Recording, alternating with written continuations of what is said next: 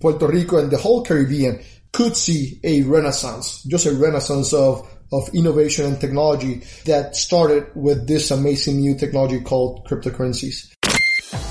Welcome to a Bit Cryptic podcast, where we interview top crypto experts to take you down the rabbit hole into the world of cryptocurrency. Now, it's time to get a bit cryptic.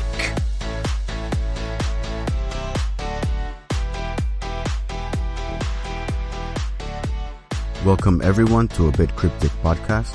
Today we're very glad to have Enrique Martinez, a former Pentagon aerospace engineer turned crypto entrepreneur. He founded Web Capitalist Corp in 2016, a company which advises ICOs through the token sale process. He's been in the crypto scene since the early days of 2009 and is currently working on establishing a blockchain-based solar microgrid company. I am Alain Leon, aka Bitcoin Van Gogh, and today I am co-hosting with Jeff Peterson, Enrique, thanks for being here with us today. And like I said, we're very glad to have you. Thank you very much for this intro. I really appreciate it. I mean, uh, I, I, appreciate the accolades and uh, all the great things that you said about me, and definitely uh, an honor for me to be over here with all both of you guys. No, the the honor is ours. We're the we, we just get the pleasure of talking to you because we're the interviewers. But if if it were a, a normal situation, we wouldn't we wouldn't get to hang out with you because you're you're a little too cool for us. I think. no. we kind of touched on it in the intro, but just so the listeners have a better idea of who this man, Enrique Martinez, is that we're talking to, could you go a little bit more into your background, like how you got into crypto and, and kind of leading to where you are now? Could you, could you sure. kind of paint that picture for us for a little bit? Sure. I mean, I, I guess I am in terms of the stereotype of the crypto people or, you know, right now in the community, I guess I'm a little bit of a, uh, of a black sheep uh, in that sense. I'm a little bit uh, different because I come from a uh, highly government background. Um, my background is in aerospace engineering and also in mechanical engineering uh, with a bachelor's in aerospace uh, and then my master's in mechanical with specialty in computer programming and, and mechanical engineering. And then I started working for the Army uh, with research and development, and then later on with the Pentagon, with everything that has to do with drones. I was part of this uh, special initial group of engineers that, that were tasked to come come up and design what was going to be the first and second and third uh, generation of drones or UAVs, unmanned vehicles, for the U.S. Army and the U.S. Special Forces as well. And so then I was designing, you know, drones and UAVs, having a great time. And then we, I quickly evolved to, um, these things that has to do with artificial intelligence and neural networks. The reason being that the more you get into unmanned vehicles and then the more you try to have all these drones have their own autonomy and, and fly by themselves, then you start dealing with decision making and how they start acquiring some kind of conscience. Uh, so around 2008, 2009, we were trying to come up with how is that we can have a fleet of drones that could fly by themselves and in, in a, you know, fly by, by themselves and then start making decisions by themselves. Anything that has to do with AI and, and, you know, obviously the taking into consideration the seriousness of having military drones or military UAVs taking decisions by themselves when they are uh, weaponized or when they have missiles with them as well. So, so right. we, I started Heavy working well with all, I'm sorry. Oh, go ahead. No, so, so I, I, was saying that, so I was working with everything that has to do with drones and then how do you then make, make them decentralized? Which at that at that time uh, we were not even thinking about that specific word, which is now in the world of cryptocurrencies has this really special meaning. But we're trying to make them just completely uh, autonomous. And then a good friend of mine was the one that uh, that gave me the now famous Bitcoin white paper in 2009 which to me was just like like seeing gold at that time because the math of that of the Bitcoin white paper is just amazing. I mean, the, the way it was, it's written and, and, what I saw at that time is I saw just an amazing new technology that could be used for drones, but it also could be used for a lot of other things in terms of how do you have, for example, something uh, of a how do you make a decision one versus the other by having this weight call maybe Bitcoin, right? So if, if you make the wrong decision, it's going to cost you a lot. If you don't make, or if you make the right decision, it's not going to cost you too much, right? So, so we were thinking about all those things back then. And then I move out from the Pentagon. I move away from the army and then moved to Miami. During that same time, I was, I did my MBA, my master's in business and, and then also with specialty, my master's in business is specialty in, uh, how do you predict the Wall Street and how can you predict the uh, value of different stocks using neural networks, which I was, I had learned before in the UAV world. And then I just, when I moved out, I moved to Miami, I just started just trying to research and, and understand and learn a little bit more about this new world of Bitcoin and maybe seeing if, if there was anybody out there uh, trying to uh, do this or program this thing called Bitcoin, which then I started, that's how I started to get to know all these people that are right now the crypto oldies or you know the this group of the the older generation of uh, people in cryptocurrencies and, and, Bitcoin. And then later on, I mean, I just kept meeting them, learning from them, trying to gather and trying to read as much as I can until then in 2015 after ICOs such as Ethereum then started doing uh, this new process called initial coin offerings or initial token offerings, then I was just I was just mesmerized by you know the possibility of having anybody anywhere around the world with any amount of money being uh, being able to to be a part of any new development of technology. And that to me it, it was like crowdsourcing or crowdfunding or Kickstarter in just, or Indiegogo, right? In steroids. And that to me was just uh, amazing in terms of bringing just the possibility of anybody just to be able to be a part of something that maybe potentially could give them an additional amount of assets or initial additional amount of Bitcoin or anything like that, right? So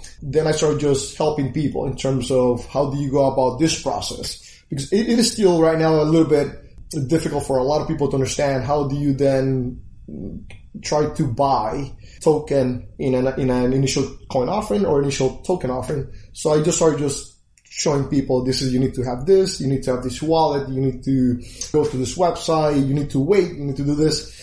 Which still to this day is still a little bit, uh, we still as a community, we still need to do a, a, much better job to make these platforms a lot more user friendly and, and, we're getting there.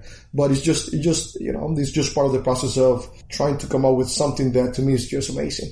Um, and that has been, that has been pretty much my life for the last about nine years. I just getting involved with all this amazing new revolution. What I see really is an evolution, not, uh, it's, it's a mix of both, but I see more of an evolution of how do we as a society then can create something that allows a lot of other people, right? The ability for a lot of other people around the world to participate in this global new uh, economy. Enrique, so what I heard there is that you see a lot of possibility for this technology.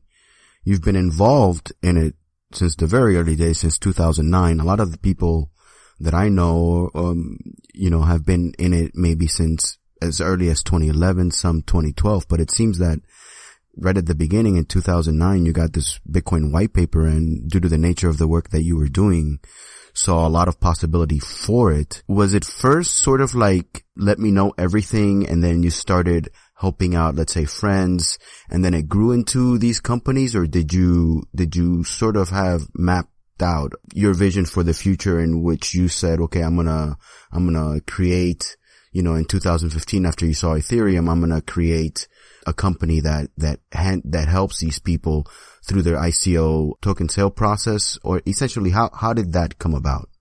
In terms of, you know, my whole growth, right, inside or, or development inside this technology, uh, you know, it's difficult for me to sometimes say an industry because it's still in development and we're still kind of testing. This is still extremely experimental uh, and extremely risky as well.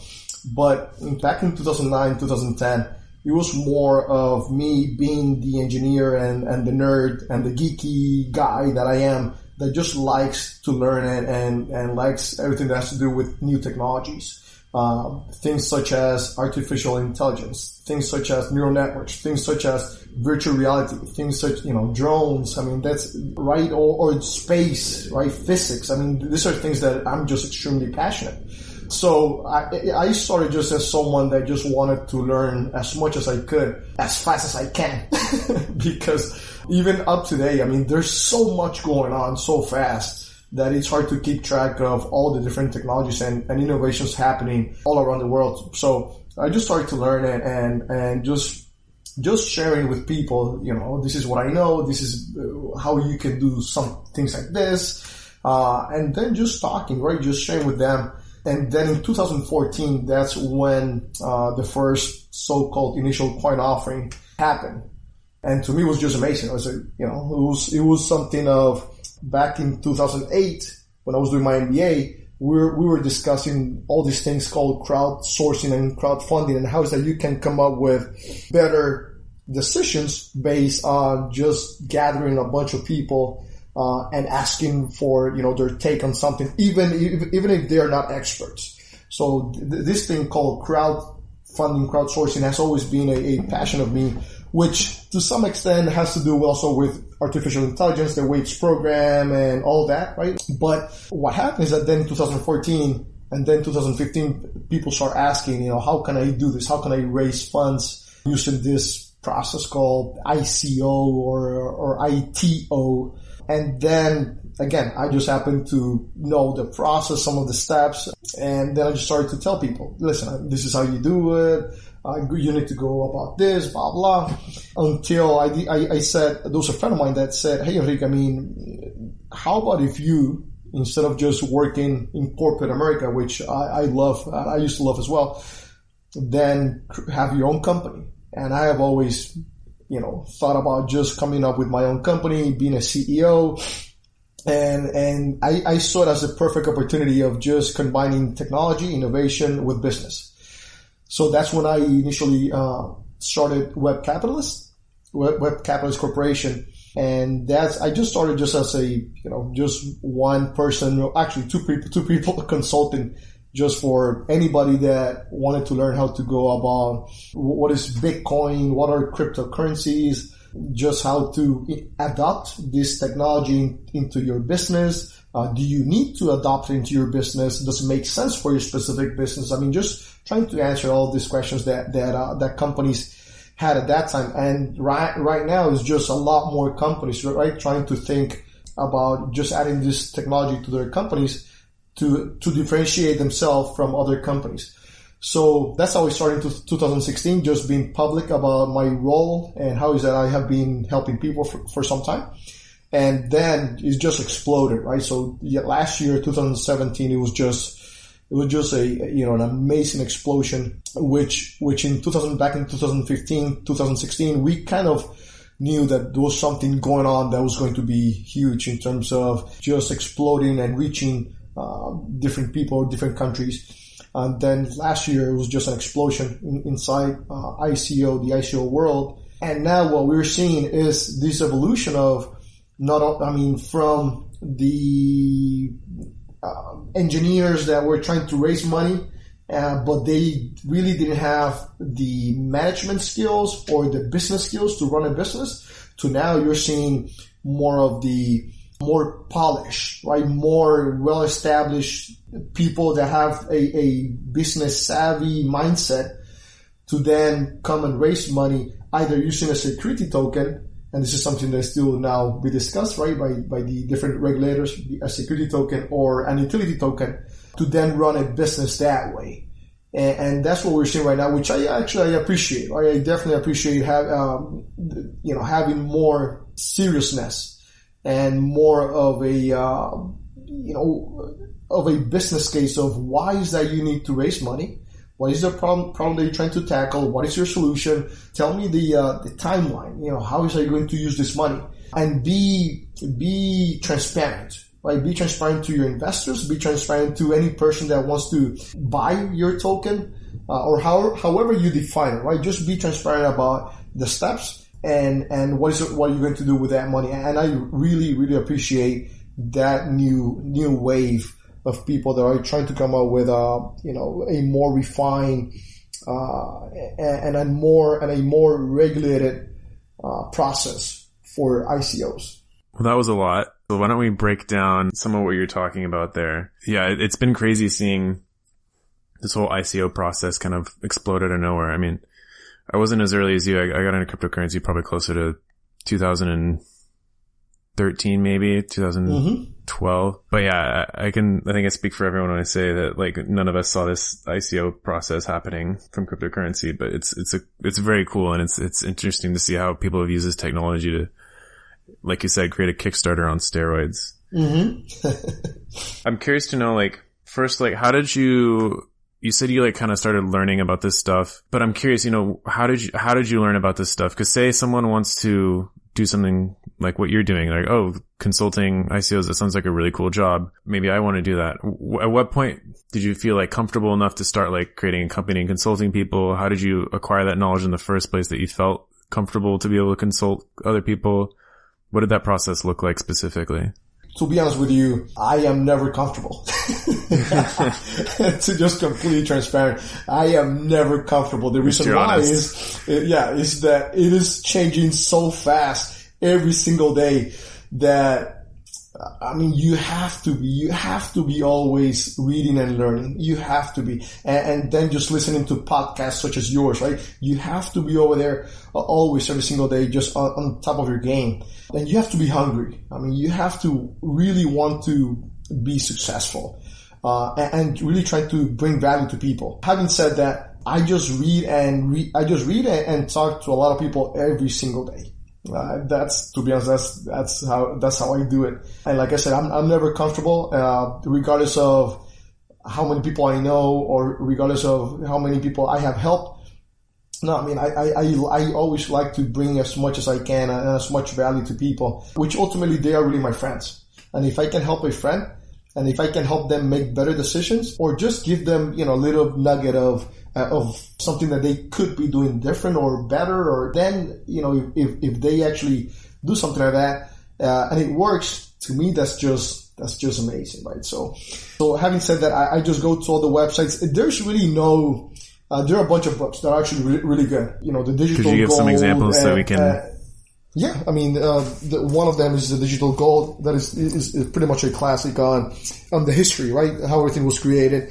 The blockchain revolution is another one by by Don Tapscott, and there are uh, several. I mean, those are pretty classic, right? That people uh, people read. There are a bunch of other ones that are that are coming up, and and you just have to make sure that you just grab them all and start reading, start reading, start reading. But but not only crypto books or not only you know blockchain books. Uh, try to understand um, you know this the evolution of money and the evolution of uh, currencies and the evolution of crowdsourcing. Right, just bring more value and just expand your horizons in terms of you know your knowledge. Right, what else can you bring to uh, to your friends or possible clients? Right, so um, that's that's what I definitely recommend to everybody. There are several websites that are you know classic websites that you need to go take a look. Uh, CoinDesk is definitely one of them. Cointelegraph is definitely another one, right? That, that, that people can go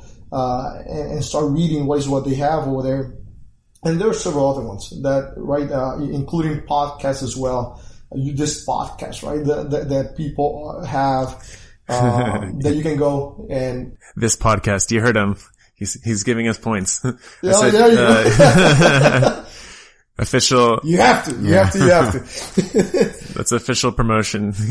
yeah, the people can go and, and, and, and learn. Yeah, I definitely recommend, you know, listen to, to you guys as well. Uh, Because you never know. Uh, You never know, well, if there's, if you guys are going to have someone that's going to say something that, you, you know, it just click. You- It was the right thing that you needed to have at that specific time to help someone. So you, you really never know. A lot of us, that have been in uh, for a long time in in cryptocurrencies. Some of the old people they say that uh, that they you know maybe I, I I can go from being a a day trader in Wall Street to being a day trader over here. And, and what I have said in the past is, listen, if you are a day trader in Wall Street, you are not going to be a day trader in, in cryptocurrencies because there's no such thing as a day trader in cryptocurrencies. If you want to be successful as a so-called trader in cryptocurrencies, then you have to be an all-day trader because this, this never stops. It is 24-7, 365 days of the year. Yeah, so uh, you can have your your peace of mind in, in Wall Street once once the uh, the markets close, but in cryptocurrencies this doesn't close. Which is where those AI algorithms that trade all night for you come in. So and and having that same philosophy uh, and that same way of thinking, you know, when five o'clock or four o'clock hits, no, don't don't shut, shut down. I mean, that's when you start doing something else right? So that's when you start opening new books and reading and listening, right? So that's what I advise anybody that wants to be a really good consultant. And obviously take good every now and then books or classes on finance and accounting. You need to have, you know, as a consultant, you need to have an overall idea of how to run a business, um, how to be an entrepreneur, how to have a startup, because that's something that we are really, really missing right now in the uh, in the ICO world, right? Uh, a lot of ICOs that have happened in the past, they really, really did not have that business knowledge uh, in terms of how to run a business. Business fundamentals. Yes. And I don't care what process you use to raise funds. Kickstarter, Indiegogo, uh, angel investing, VC, venture capitalists. I don't care what process you use or, or ICOs. To be successful, to be successful, you really need to have good team. I don't care how much money you raise. I don't care your technology, the technology that you have, the success is defined by your team. And if your team is not good, and if, and if you're not a good leader, then regardless of how much money you raise, you're going to be a successful failure. That's how, that's what you're going to be. A successful failure. Rich failures. So, uh, um, you know, the fundamentals of business still there. So go ahead. Yeah. So Enrique, you were, you were talking about reading about other fields, crowdsourcing and the history of money. And I think at least probably the history of money for a lot of folks that are that are in the cryptocurrency field know a little bit about it, but you almost, you almost mention them as a way to help you see where this industry is going.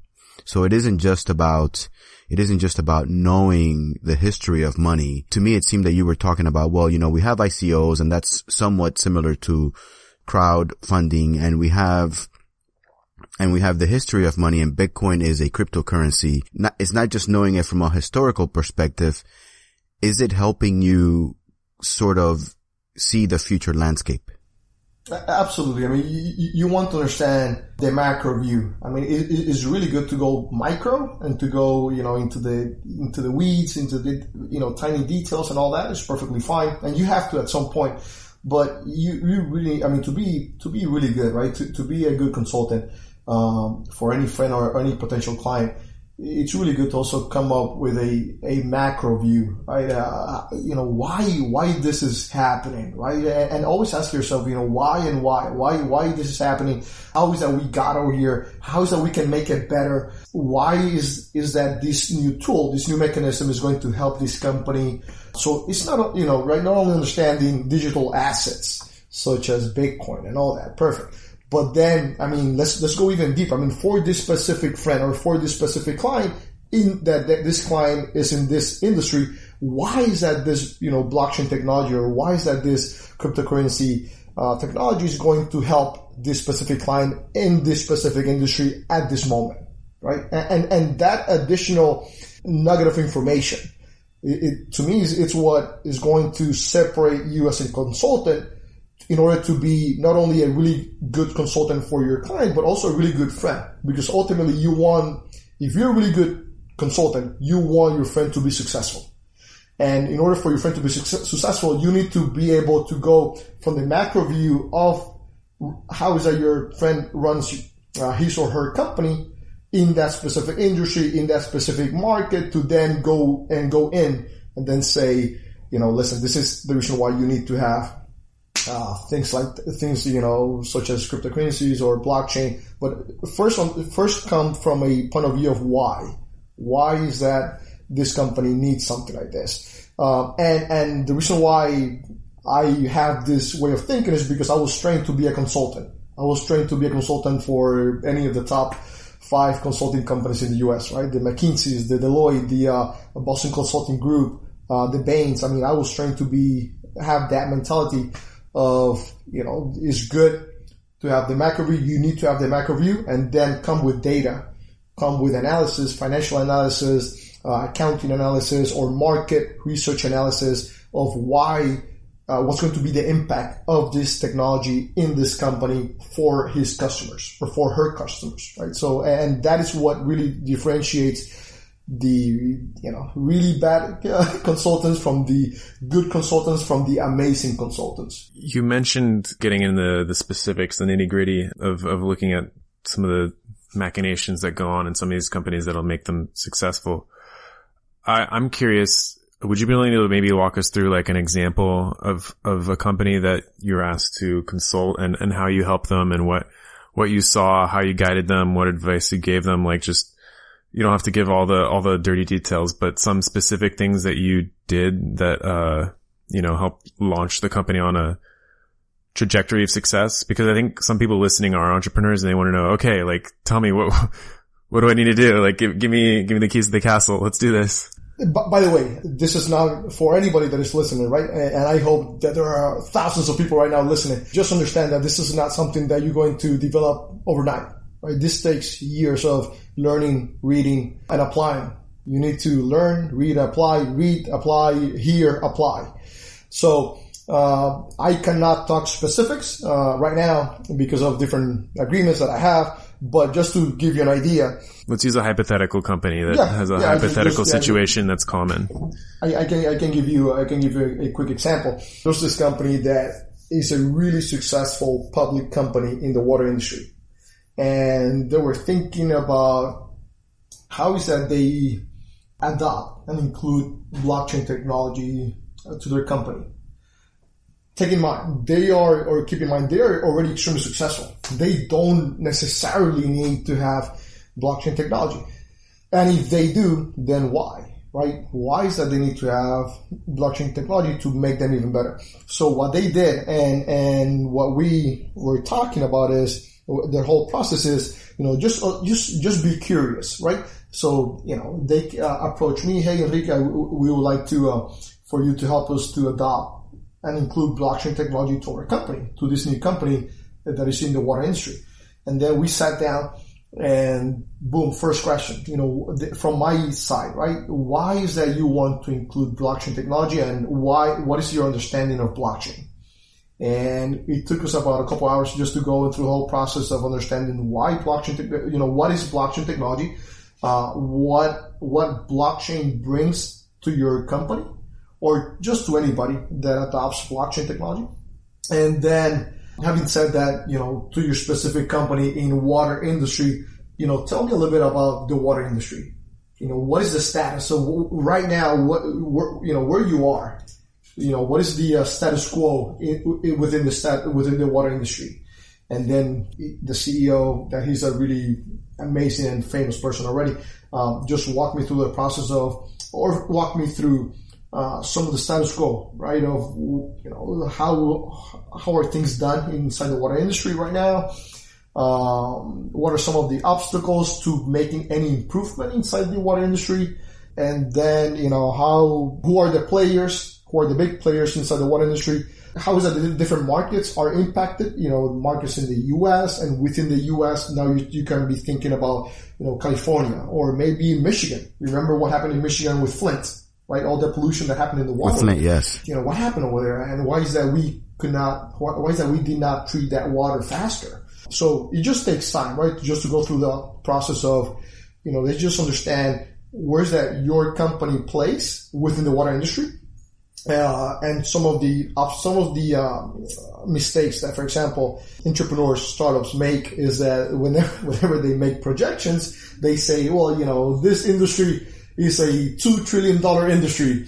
Uh, so if I only make you know one percent uh, of you know if I if, if I can only capture one percent of the of this industry, then this is how my financial projections are going to look for the next three or five four years.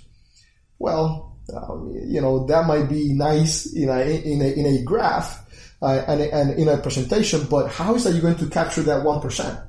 You know, where's that you need to go to capture that 1%? Do you need to fly? You need to be flying to, uh, to Asia every week to establish the relationship to get, then go and capture this 1%? Do you have the money to go over there and capture? I mean, so, so these are things that, that, um, that you need to always question and ask whenever you're actually going and doing this kind of consulting to any company. So we went and then we, uh, I just start asking, you know, all these questions. How is that this, how is that you guys play right now? How much money are you guys making roughly? I mean, it's a public company after all. And, and then, and then we turn around and then I said, okay, so this is what blockchain does. So let's see how is that blockchain is going to help your company, right? And then we try kind of, you know, went back and forth in terms of the right business model for the for the company in this moment. Well, maybe we can use blockchain for to do this. Well, yeah, that's great, but some of the obstacles right now in the water industry is this. Okay, so maybe we can use blockchain to do this other thing, and then kind of overcome that obstacle. And that's what we that's what we are right now. We are right now in the process of uh, creating a security token, and that's they are experts, right? It's a public company, so they are experts in following the SEC rules and all that, so it's perfectly fine. And it's going to be a security token in order to raise funds to fund several water treatment projects. And that is right now the biggest obstacle in the water industry, right? Complacent. People are just, are just happy. They don't recycle. They don't treat water. They just dump the water. It doesn't matter, blah, blah, blah. We have plenty of water well, we don't, right? Uh, the statistics are that in the next uh, 12 years, there's going to be a lot more demand than supply of water. Hmm. Okay, perfect. Then that helps us to position ourselves perfect for that. And that sets the scene for for those water wars that we see in Mad Max. Absolutely, absolutely. So so now you start thinking about okay, how how can I then position blockchain right now? And is it possible, right? Is it possible to position some kind of an ICO in order to raise funds, in order to tackle the issue with which right now the biggest issue is you need funds, you need money, right? In order to kick off this new water treatment vision and sort of so-called revolution, right? In order to just make the water industry better, better for the U.S., better for the whole world. So. So is the the security then? It's just a way to raise money, like like doing an IPO, but with tokens essentially. Correct. And then they're not they're not making a utility token where it incentivizes people, and but they're trying to do that kind of separately, just on their own. It, it's uh it's going to be uh and I cannot say too much, but it's going to be a, a, a really an yeah, amazing yeah. way and platform that, that they're coming up to raise funds using the ICO process, using a security token. Gotcha. That then you will see pretty soon how. Uh, how you're, you're like, oh, I can't say that, can't say that, can't say that. yeah, remember, I can, I can hear it in your voice. I, I, I, come from the world of, of top secret classified information yeah, when yeah. I was working at, so I, I yeah. definitely understand. Well, that one I cannot say, but we won't we won't make you break your cover. Don't worry. Yeah. uh, let me ask you a question: Are there any projects that you've worked on that uh that that you can talk about that have been successful? That maybe that we've heard are, of? Are there what? I'm sorry. Are there any projects that you've worked on that you can talk about that were fairly successful that maybe we've heard about, or, or are they all secret? Still cannot talk about. I, I wish I could, uh, but I, I, I, wish I could. But uh, uh, I, I, can tell you this. I'm involved with a solar project that is doing uh, their ICO right now, uh, and I will probably argue that they are Uh, one of the top two or top three best solar blockchain companies out there. Then obviously this now water. I'm also helping in the oil industry. We can say that one because it's public knowledge, right? I saw your name online. Yes. Or, or yes. Impact yes. PPA. Is that the one? Yep. That's one. Yeah. That, that's you're, one. You're already I'm online published. So I think we can talk yep. about that one. yep. That one. And, and then I'm also helping inside the oil industry this other company that is, uh, I truly believe they are, they're going to come up with an amazing and revolutionary and disruptive platform for the oil industry as well. But you, you also have your own projects, correct, Enrique?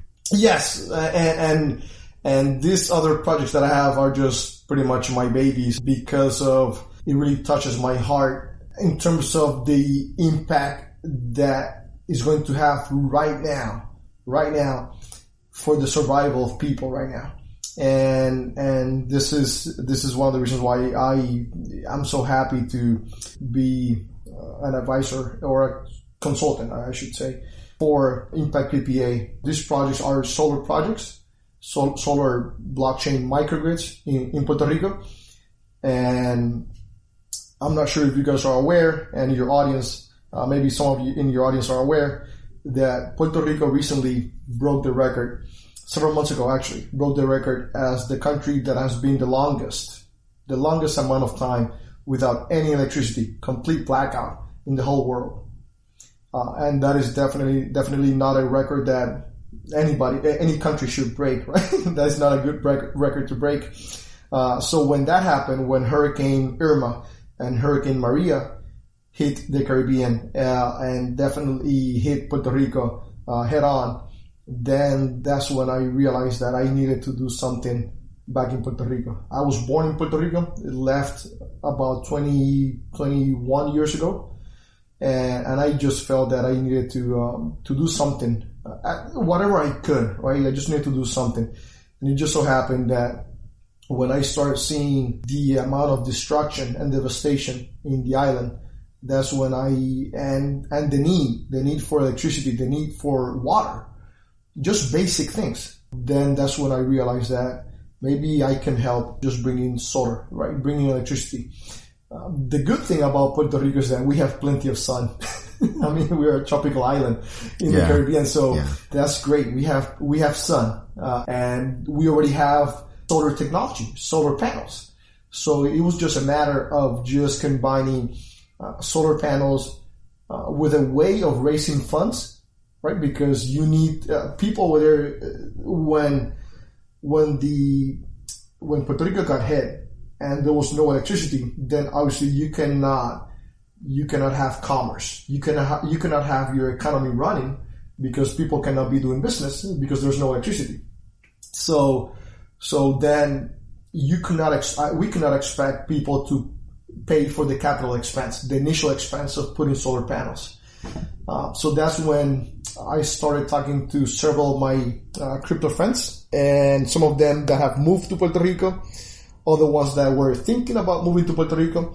And, and then I said, hey guys, I mean, Puerto Rico right now has this really amazing uh, tax incentives for anybody that is, that is willing to invest and move to Puerto Rico or, and, and thinking about exporting business or software or any any kind of uh, product or service from Puerto Rico, then there are some tax incentives for that. So how about if we then move to Puerto Rico and use some of the tax breaks or tax incentive in order to use some of that money and apply it directly for solar projects. And that's what we are doing. Uh, that has been my my calling pretty much for the last six months and I'm not going to stop. I, I, I see it as, as something that I have to do. Uh, so what I have right now is just I'm going to Puerto Rico often, going over there, and then I already have we have already identified several places that we're going to go. We're going to put our own money, investors and friends are coming and saying, "Hey, you know, how can I help you?" And obviously, they obviously they also would like to have some kind of an ROI return on their investment, which is perfectly fine. And then go there put solar panels either as a solar farm or on top of their houses and then just bring electricity to people. When I was over there last week uh, for the, there were several, several blockchain and cryptocurrencies conferences in Puerto Rico uh, last week.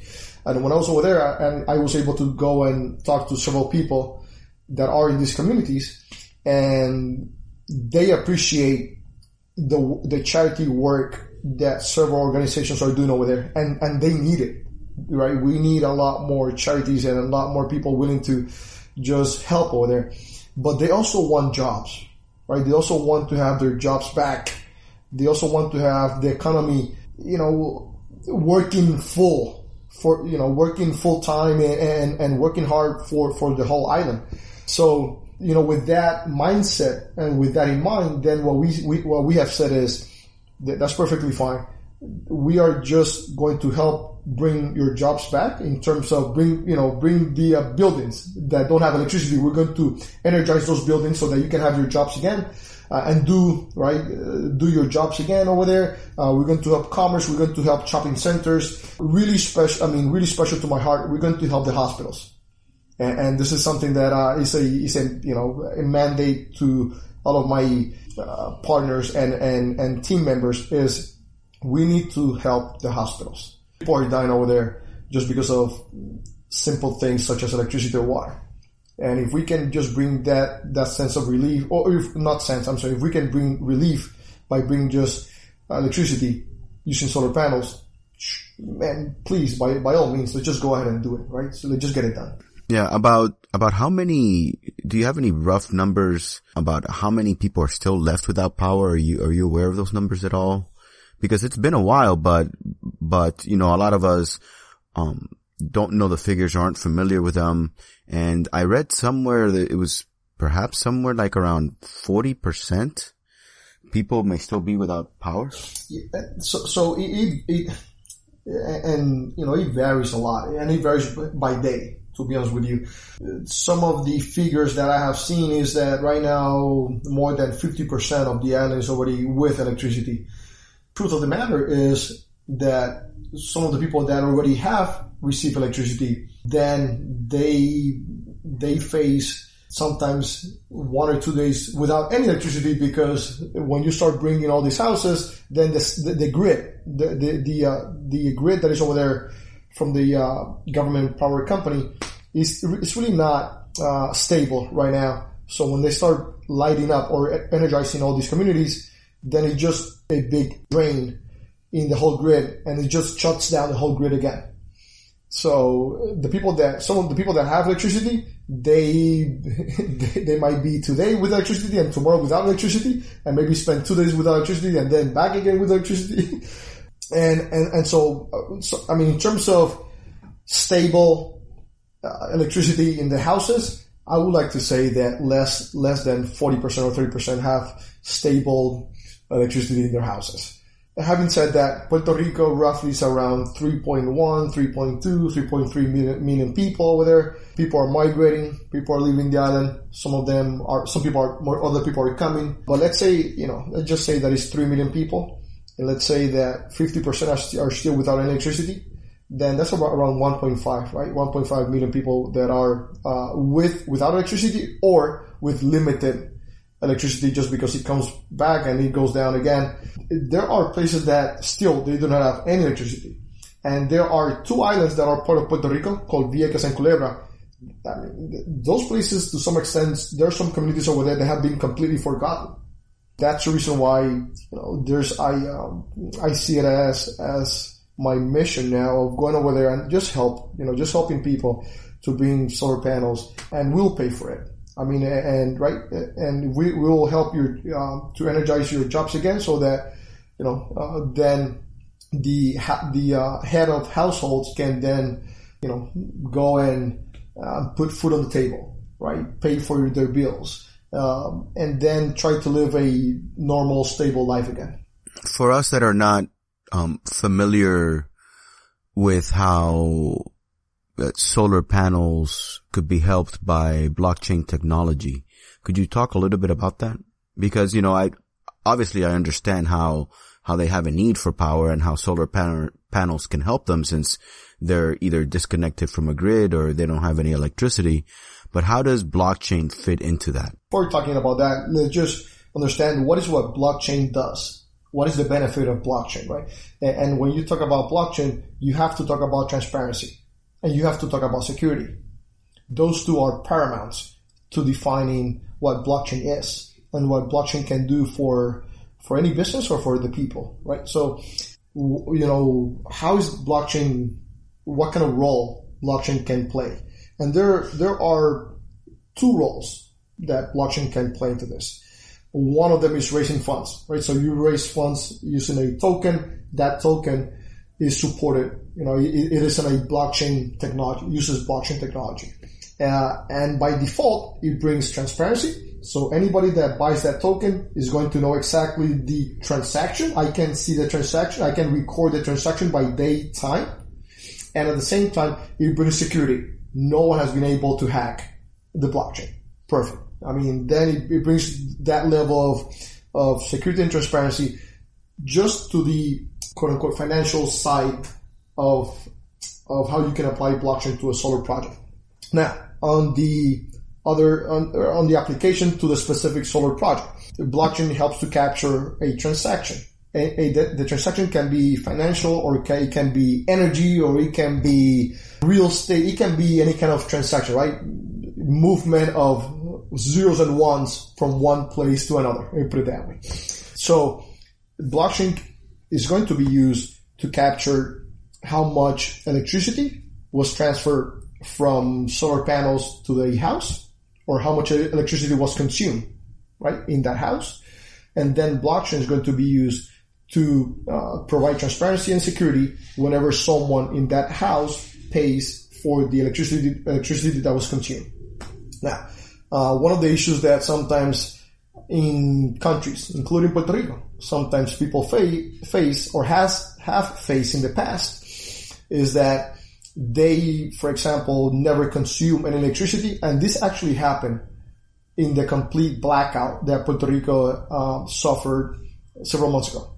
And people in complete, I mean, the whole island, complete blackout. And there were houses that received bills from the power company charging them $200, $200 or $300 when when they never right when they did not receive any electricity because the whole island was in yeah that's blackout. that's insane that's ridiculous yeah correct yeah. exactly so uh, that is an example that's that's really an easy example of right that, that people went over there went to the power company and say hey you know I never received any electricity because you know we were comp- the whole island was in complete blackout but there, I mean, there are several times, you know, there are so, several times that, that have happened that people receive bills that, uh, you know, asking, you know, a bill for an electric, an electrical consumption that they never receive. And in that case, quick question. Yeah. So, so in a way, cause I'm trying to understand it, you're saying that these solar panels, you know, they're going to be metering the power it's going to use blockchain to, to, as a transparency mechanism to say how much you used and who used it. And that's going to be stored in a secured way and is going to be tracked somewhat automatically by, by the solar panels. And perhaps maybe even if somebody has extra electricity, um, would they be able to sell it to, to another house or to a hospital? That's, that's that's what the blockchain is being f- used for, for transparency. So we know who used what and whether that energy went, whether I sent energy, let's say to my neighbor, if, if, if I had unused energy is, am I getting that correct? I definitely need to hire you to come and help me over there in Puerto Rico because you, you, well, I'm available. I have a lot perfect. of. You got a job. You're hired. yeah, well, I have a lot of a lot. I have a lot of friends uh, in Puerto Rico. You know, I'm here in Miami as well, and and so yeah, I it, it, it hits close to home. Yeah, and, and you know that's that's that's exactly one way that you can use it, right? Uh, depending on the model, there are really two models, right? One model of using solar panels is you create a solar farm, and then that solar farm uh, supplies electricity to a community of houses.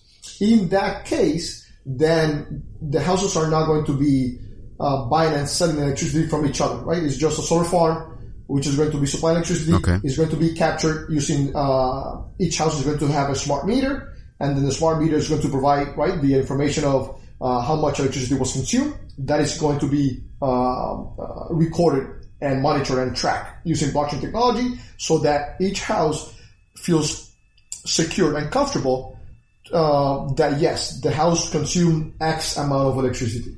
Right? There's there's no denying. There's no back and forth. Right? There's no arguing. Yes. You know.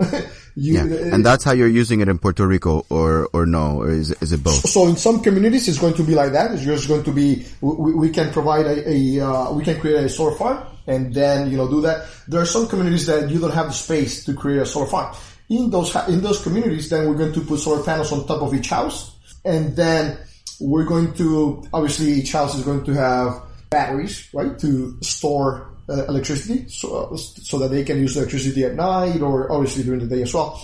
And then what's going to happen is that, let's say that a specific house, house X, did not consume the amount or the amount of electricity that it generated, then that house has the ability to then sell the electricity to another house. When you sell it to another house, you as the owner of house X, you want to make sure how much electricity was sold to house Y or to house B, right? It doesn't matter. And that transaction okay. of selling electricity to the other house is going to be re- recorded, is going to be monitored using blockchain technology. So you're not only just doing that in, in a, in a roundabout way, you're also incentivizing people to find places where they could put a solar panel, places where essentially where they could make money. Absolutely, absolutely. Creating a microeconomy. So that that is thank you. Yeah. That, you guys, you guys are the best. You both of you are the best. That's exactly right. So so the uh, the uh, you know kind of the unintentional consequence is that if people are really savvy about this, they can start making money out of the solar panels that they have on their houses, right? And, and that is the amazing thing of then having this kind of technology. Uh, and also having blockchain technology, well, technology meaning the smart meter, solar, solar panels, right? But then when you include blockchain into that, then you feel comfortable that the transaction is transparent and is secure. And it actually happened, right? So any house that, for example, goes on vacation, right? Let me go on vacation for one week. That house automatically the electricity that, ha- that, that, that that house produces using the solar panels automatically can become a revenue stream for that house. And so that the people, you know, when the people come back, then guess what? you know, their house, you know, has produced X amount of money, right? And X amount of dollars, right? Which is amazing, right? Your house by default is going to become kind of a way for you to make money. And also incentivize yeah, it, people to use less electricity right? Because if you, you know, yes. if you want to yes. make money out of the solar panels, then the only thing that you have to do is, you know, hey, let's not use that much electricity, which is something that in other countries outside of the US, just because the cost of electricity is so high, then they, they already have this knowledge of, you know, let me not consume that much electricity, right? Because I'm going to get penalized because you know electricity is so high, I'm going to get penalized. So let me just turn off all of the uh, all of the uh, light bulbs and you know everything that uses electricity in my house. But in this case, you turn this around, and instead of getting penalized, how about if you get rewarded if you don't use that much electricity? And that is that is just you know a complete uh, 180 degree transformation in terms of how people think. Right? Instead of thinking, let me just turn up, turn it off so that I don't get penalized with a high bill no, how about if I turn it off so that I get rewarded and I get money, right?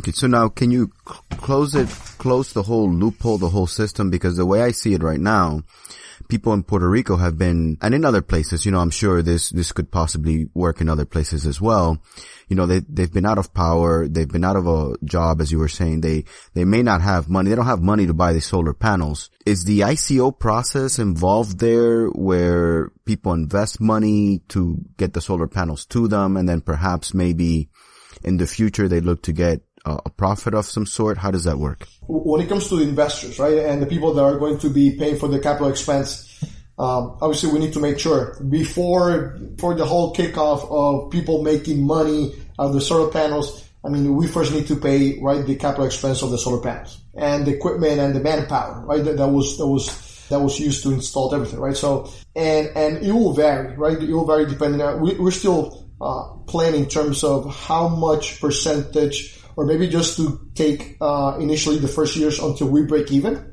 uh, just take the complete um, uh, revenue, right, from from that is coming from the uh, electricity that is being uh, consumed, and then right right after after we break even in terms of the initial investment, then we can allow people then to start trading electricity one one with the other, and that's that's that's a model that uh, that we're playing right now. I mean, this is just brand new. This is still, I mean, this is something that is so brand new and and, and uh, and just experimental in terms of the economics and, and the incentives and all that, that I, am personally, I'm, I'm extremely excited.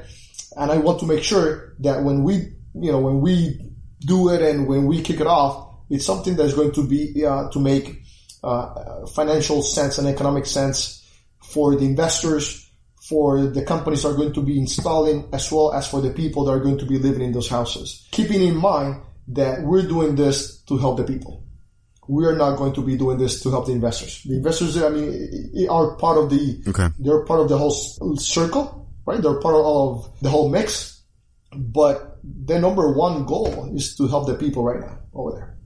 So you're giving transparency to the investors. You're, you're, you're letting them know ahead of time, hey, this is what you're getting into. This is how we plan to do it. And this may be, as you said earlier, your ROI, your return on your investment. But this is, you know, we're, we're, we're looking to get, to help the people to get Puerto Rico back up and running, but everybody's aware of what they're getting into is what you're saying. Exactly. Exactly. That's exactly right. That's exactly right. Very cool. Well, I hope for both for you guys and for the people of Puerto Rico that this project is successful because it could really enrich a lot of lives that have been affected by the hurricane.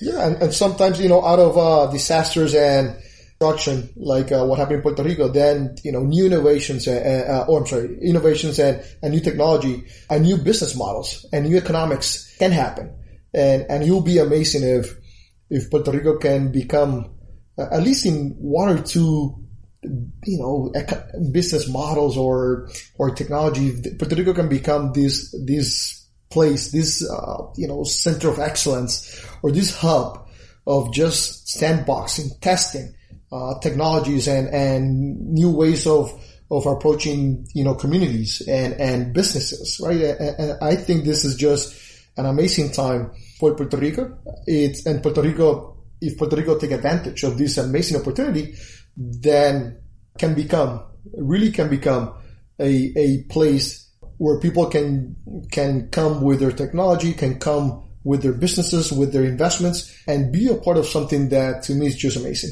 That is, you know, what's going on, the enthusiasm, right, that is going on over there of just obviously they have to survive, right? So I understand that enthusiasm sometimes comes of just fear of I need to survive, right? And and however it comes, it's fine. I just want to make sure that that we go over there with a lot of passion, right? With a lot of energy and, and, and, and with all the people that are already over there doing amazing things. There are so many people in Puerto Rico right now doing so many great projects and, and things in, in different industries, right? In healthcare, real estate, coming up with new models and, and innovations in, in physics, right? That, uh, that they also need a voice, right? And, and, and they also need a platform, right? So, uh, I'm just, one link of just an amazing group of people that are getting together from inside Puerto Rico and outside of Puerto Rico just to make Puerto Rico better. And to that point, Enrique, I've, I've read some articles that, that say that quite possibly if Puerto Rico takes care of, takes advantage of this horrible situation, they might become some a place like Taiwan or Singapore, these places that essentially grew out of nothing due to what they were able to offer for businesses and allowed technological innovation. Uh, it seems that you can see this happening in Puerto Rico. Yes, uh, I definitely see it in Puerto Rico. And, and I see even more. I mean, I see Puerto Rico as being part of this new amazing region, right? Or, or, or place being a part of, of this amazing new ecosystem, that's the right word, ecosystem that is forming in the whole Caribbean. I mean, the whole Caribbean got impacted really bad by the hurricanes. And, and, and, and every, you know, all the different islands that got impacted, they also need help. Uh, not only Puerto Rico, the British Virgin Islands, they, they got wiped as well. And I have a lot of friends and brothers and sisters over there.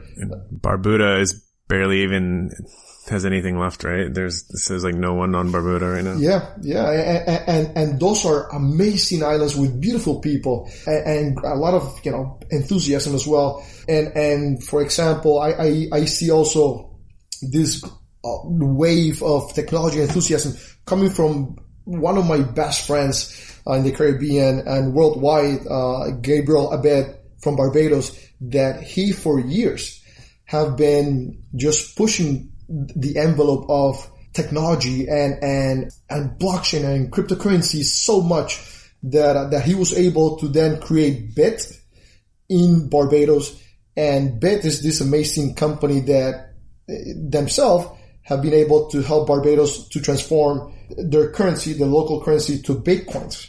So there's already this uh, place in the Caribbean that already is using Bitcoin over, over the island. Right. And, and to me, that's just, you know, amazing. That's to me, it's also, cool. you know, a role model that, that, that maybe we can test, maybe not in, in the, all of the island, but maybe in some places, maybe we can test, you know, this possibility of uh, using Bitcoin for this. I mean, when I went over there to Puerto Rico last week, there's already a taxi driver that is accepting Bitcoins and, and Litecoin and Ethereum, right? And that's great, right? it's amazing if, if people that have uh, this technology with themselves, if they can just send this digital asset called Bitcoin or, or Ethereum to me, that's just, that's just amazing, right? Uh, uh, Yeah, that's what we want.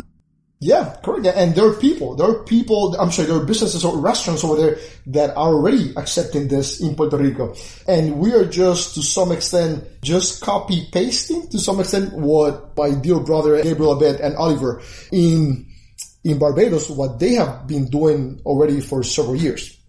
So to me, Puerto Rico and the whole Caribbean could see a renaissance, just a renaissance of of innovation and technology that started with this amazing new technology called cryptocurrencies. And, and, and Latin Silicon you Valley. know, why not? Right?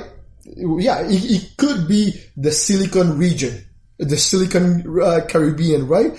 Yeah. or the crypto Caribbean, right? Or cryptocurrency or, or, blockchain Caribbean, right? However you call it, which is perfectly fine, but it can be a, a region of just coming up with amazing new technology that can really revolutionize industries all over the world and help people, really help people in, in from the richest to the poorest, right? From, from, uh, you know, amazing countries such as uh, over here in the U.S., in, in Europe, as well as the poorest countries in Haiti, which we have solar blockchain already in Haiti, uh, and in Africa that I, you know, I'm helping also in, in countries such as Malawi over there and just using a phone. Just simply using a phone. And, and that to me is amazing. You know, why not Puerto Rico and the, the whole Caribbean, right? It has amazing weather. uh, all, we have amazing beaches. So if you, if you can, if you can make it a technological hub, then you already have everything else you need, right? There you go. you have the economy running. go. So, uh, we're, we're out of time, Enrique. Um, but where can people learn more about your projects and about what you're doing? Uh, right now, we are about to finish uh, creating the website. Keep in mind that when, when we started this thing, we didn't even think about creating a website. We were just going 300 miles per hour just to, you know, help bring investors and, you know, bringing technology together to help the people as fast as we could, as we could. But just for now, they can, they can reach me at, uh, my website, Web Capitalist, the website of the company, of the corporation, Web Capitalist with an S at the end, webcapitalists.com. So what's the name of the website? It is energyblock.com. So if you guys want to learn more about Enrique's project to make Puerto Rico a solar microgrid microeconomy, go to his website, energyblock.com or webcapitalists.com. Yes, and, and you can send me an email. You know, you can uh, uh, contact or info, both of them, at webcapitalists.com. We, you know, keeping in mind that it has, has an S at the end, webcapitalist with an S at the end, dot com. More than happy, or you can go to Facebook page and, and you can see, uh, find us over there. More than happy to just share whatever I can, right, uh, with anybody. Awesome. And we'll, we'll link those up in the show notes. Thank you so much, Enrique, for coming on. It was, uh, super awesome getting to talk to you and hear about your, your project that hopefully is going to restore power for a lot of people. It, will be amazing. Hey guys, I really appreciate the opportunity. I mean, both of you are just top notch. So thank you very much for the opportunity. And obviously to all of your audience, just keep doing this amazing work and keep trying to, uh, help every time, right? Every time that you have a podcast, help to inform and, and re-energize, right? The, uh, the dreams and, and, and the, uh, and the wealth of, of, of value that people can bring to this industry and to any other industry. Excellent. Here, here. I agree. Thank you for coming on, Enrique. Thank you. Thank you very much. Take care. You too. Have a great day. Thank you for listening to a Bit Cryptic podcast. A Bit Cryptic podcast is hosted by Alain Leon, Dang Du, and myself, Jeff Peterson. Show notes are by our editor-in-chief, Dang Du. Show production and editing is done by the miracle maker, Joanna Marie Nicholas. Website is by Sammy Toucan and his team at Pack Surge Media. Remember, nothing we say in this show is meant to be financial advice. If you liked this episode, please share it with your friends and family. Thank you for listening, and remember, keep it cryptic.